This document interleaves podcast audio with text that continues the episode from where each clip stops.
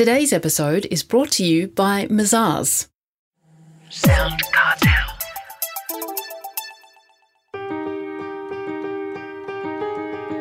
From Sound Cartel, I'm Nicole Goodman, and this is Business Essentials Daily.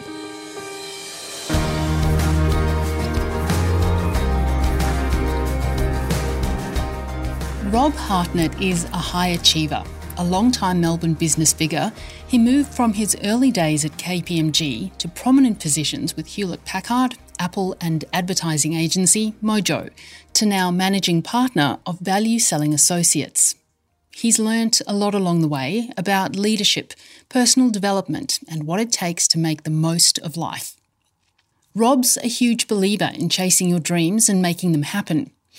He moved beyond the everyday to become a world champion yachtsman. He's a passionate cyclist, and now he would like to share his own achievement strategies with the rest of us, so we too can aim higher to achieve our dreams. It's encapsulated in his book It's All Possible, in which he weaves his own story with other everyday Australians who've achieved exceptional goals. Included in the book is Rob's four step possibility system to help us all reach our best potential in our personal and business lives. Positive thinking is a central theme, but as Heather Dawson suggests to Rob, that's not enough to transform our lives. So, what else counts? Positive action. So, what I call positive thinking is fantastic. I'm a big believer in that. But positive doing is actually where the magic happens. Just having a go and getting out there. So, it's that thinking and that attitude and mindset, but actually taking action and doing something. Yeah, that's the harder bit, though, isn't it? It's always the harder bit, but it's also the fun bit. And it's so much of your environment, the people you're with can make it a lot easier. You're doing it within a team or you're doing it within a group, be it business or in your personal life. Well, your book's called It's All Possible. And at the start of your road to all this, you discovered Tony Robbins, the famous Tony Robbins. How important was he to your thinking back then? Tony was important, but what was more important was the person who put me on to Tony Robbins, which was a sales assistant at Technical Bookshop in Elizabeth Street, all long gone now, who I just went in to see on a Friday night after work and going, I kind of want to do something around something personal. It wasn't even personal development. It wasn't even motivation. I didn't really know even know what to ask for, Heather. But he was such a great assistant. He knew. He said to me, I think I know the section you're after. And he took me down there and he said, Have a look at this. This one seems to be selling quite well. And that was literally my introduction to Tony Robbins. So Tony was important in reading that book because it was my first area to look at. And of course, from Tony, I always love research like you do. And I said, well, who motivated Tony? And it was Jim Rohn. And so that led me to Jim Rohn, which led me to Brian Tracy, which led to me a lot of people in that kind of um, US based, I guess, success, personal development arena. Well, you then developed your own sort of personal mantra, which involves a lot of L's, Rob. Yes. So what do those L's stand yeah, for? Yeah, the um, so it's like a five L strategy for life, um, which is, you know, firstly, let's live like truly live our, our lives rather than just existing. Uh, you know, it's about leading your life rather than accepting your life. So living is one of them. Um, to laugh, to have a great sense of humour, to realise there's always a funny side of it, and to try and find that. To learn, to be a continuous learner, to have like a growth mindset, and always be learning, and always be willing to learn from somebody. Um, to love and to accept love because you can't give what you haven't got. And so that was a really important one. And the fifth one is legacy. So legacy is in terms of what are we going to leave here? Um, what is it going to be left for our, our children, our family, for other people um, as we go on? Okay, well, back to your book. You describe a four step possibility system, Rob. So, how does it work? Well, the first step is attitude and mindset. Because the simple thing about this is it's attitude and mindset, then vision, then strategy, then action. They're the four steps.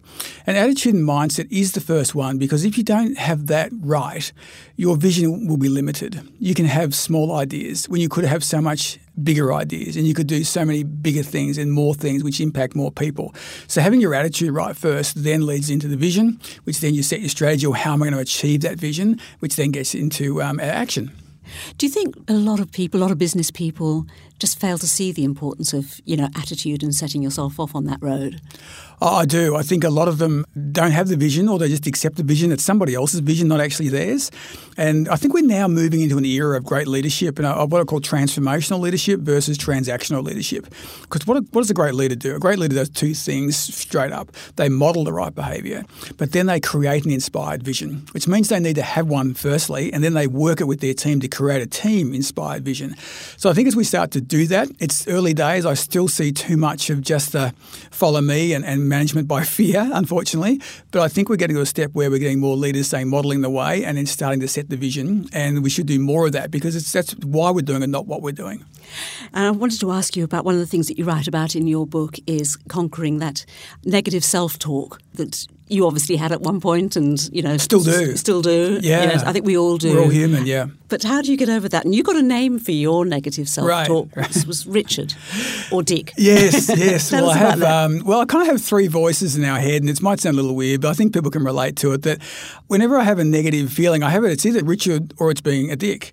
And richard is a great negative feeling. If i'm a cyclist and uh, so i'll give you a, a version if i'm heading down a hill richard will sometimes go uh, do you know what up for the next corner should you be braking now? And so Richard can be really good in helping me. It's almost that primal fear part of your brain going, have you thought about that? Watch out for that. And I love Richard when Richard's doing that.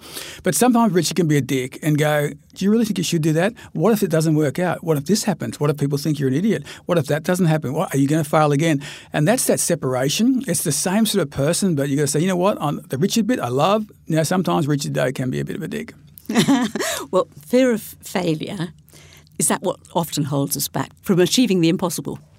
I think in a way it does, but I'd like to kind of rephrase it a little bit in that it's not so much about failure is the problem. The problem is our attitude about failure. So if you think about sometimes we win, sometimes we learn, then it's a whole different thing. One of my mentors, John Maxwell, uh, said to me, what is something that you could go and do knowing you would fail in the result, but you would learn a tremendous amount? I thought about that, and that's when I went and did my first uh, cycling. Um, I did the World Master Games in cycling after a few years earlier, just doing it in sailing. And uh, I thought I'd swap cold turkey to cycling and go to a World Master Games. But I did it on the basis that I knew no way would I win. I just wasn't at that level. I didn't know what I didn't know, but I would learn a tremendous amount. And so I think when you look at failure in that context, what can I learn out of it? Then it's a different spin. There is so much for leaders across industries to manage today, so don't feel like you're alone. There's a great resource actually called Leading Conversations. It's a podcast from leading teams, and it shines a light on the kinds of issues that impact performance, eat away at culture, and how they helped to turn things around. There's three full seasons of Leading Conversations available, so start listening at leadingteams.net.au forward slash podcast or it's free wherever you listen to podcasts.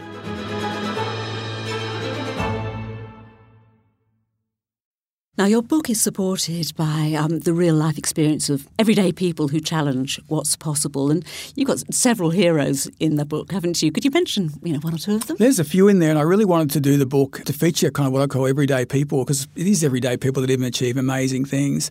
Aaron Wood's a classic example, and Aaron and I met through a marketing program we were doing together, and he was uh, getting to understand what I'm about and all that sort of thing. And I turned to Aaron and said, well, Tell me about you. And he says, Well, I've got a terminal illness. And I was like, I just you know, I didn't know where to go. And he's the most loveliest guy. He's actually one of the top personal trainers on uh, northern uh, beaches of Sydney. But he had a terminal illness, and he probably still does have it. But he has worked so hard to beat that and say, "I'm not accepting that." And as a teenager, he was told that, and he's now in his mid twenties. He's got his own business. He's an entrepreneur. He's doing really well. And uh, one of the great things Aaron does is, I said, "Well, who's your target market?" He says, "Well, it's it's actually men about 55 years and above, and I'm trying to encourage them to get fit so they see their grandchildren." It's just such a beautiful story. So Aaron is one, uh, probably not as well known. Alisa Camplin, another friend of mine, you know, the aerial skier amazing what Alisa's done, not only as a Olympian, that was that wasn't good enough, but her charity that she's done and the work that she's done, and as a, as a mother, and uh, you know now working and living internationally. So she's a couple of great stories there. Well, you see these. Uh you know, real high achievers. But you think it must uh, take a lot of drive and discipline to get there, to be a true high achiever. Maybe not everybody has that sort of discipline. I think that's right. I think that sometimes um, the mistake gets made that people have a maybe have an idea or desire, and desire's got to, you've got to start with desire. But where I've found people fall down is they don't actually expect it. So desire has got to also come with expectation. Like I expect to win. I expect to get there. I expect it. What's it look like? And that's where vision actually comes from. So they just do desire, but they don't actually do the visualization part. And people just think that's just a dream. It's not. The visualization is actually really detailed. And what is it going to look like? How's it going to look like? And I actually live in full expectation that it will come at some point. What's your key message to people in, in business, Rob, out of your book? I think the key message for in, in business is let's have creativity Let's have enthusiasm. Let's have innovation in business. Look, systems are easy, people are not. And I see there's so much power in people that we that are not leveraged. And I think what's happening now is that we're seeing millennials and Gen Z who are actually saying, you know what, actually, this isn't really good enough. And I think the boomers and the Gen Xers kind of went, oh, well, that's how it is. They're not saying this. And I don't think they're any different. They're just talking. So I think as a business leader or as a business owner, you're out there, think about the power of your people. Think about the, the innovation, the creativity, and things you can do to spark that kind of work in your business because that's where entrepreneurialism comes from. It's not always about rewards, just actually respect and empathy and that safe environment and getting people to try things. Okay. Well, you put a lot of yourself into this book. In what ways have you changed? Well, I did put myself in the book because I thought there was no point just writing about other people. Um, you got to talk about yourself and say you've done it. So that was the main reason I did it, but not to you know sort of big note myself. I think I've definitely changed as you get older, you get wiser. I think there's an interesting. Uh, I, I, mentioned this in the book. I think you spend a good deal of your working life working up your resume, and then the rest of your life you start working up your eulogy. And you know what? and I think the eulogy doesn't have to start so late. We could start really early. Like you know, you're optimistic, you're positive, you've got gratitude, and so those sort of things for me have probably probably been the shift in me. Definitely, as you would know, Heather, having children and family um, changes those things. Either you reflect back through them, or as Stephen Covey used to say, the, the child that troubles you the most actually is hitting your weak point. so, learning yes, about that, yes. yeah. yeah. Well, final thoughts. You have quite a few in your book, Rob. So, would you share them with us? I think some of the final thoughts for me are, you know, one of the reasons I, I kind of wrote the book was that I see so many people with great ideas, great passions, uh, ideas for technology, ideas for movies, ideas for um, making the world a better place, and they get stifled or they don't think they can do them, and they can, and we must. We must do it. We must do it for all of us. Uh, we must continue to persist in what we do. Persistence is, is, a big part of what I talk about in the book, and to be grateful. And so the, the final words I, I have are really, you know, stay kind to each other, keep smiling for each other, and look out for each other. That was Rob Hartnett, Managing Director of Value Selling Associates and author of It's All Possible.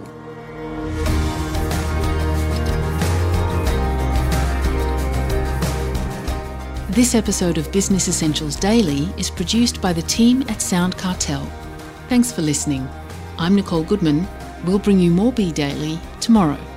Follow at BE Daily Podcast across social media and head to bedaily.com.au for more from the Business Essentials Daily podcast. Sound Cartel. This episode was brought to you by Mazars. To find out more, visit mazars.com.au. That's M A Z A R S dot com dot au.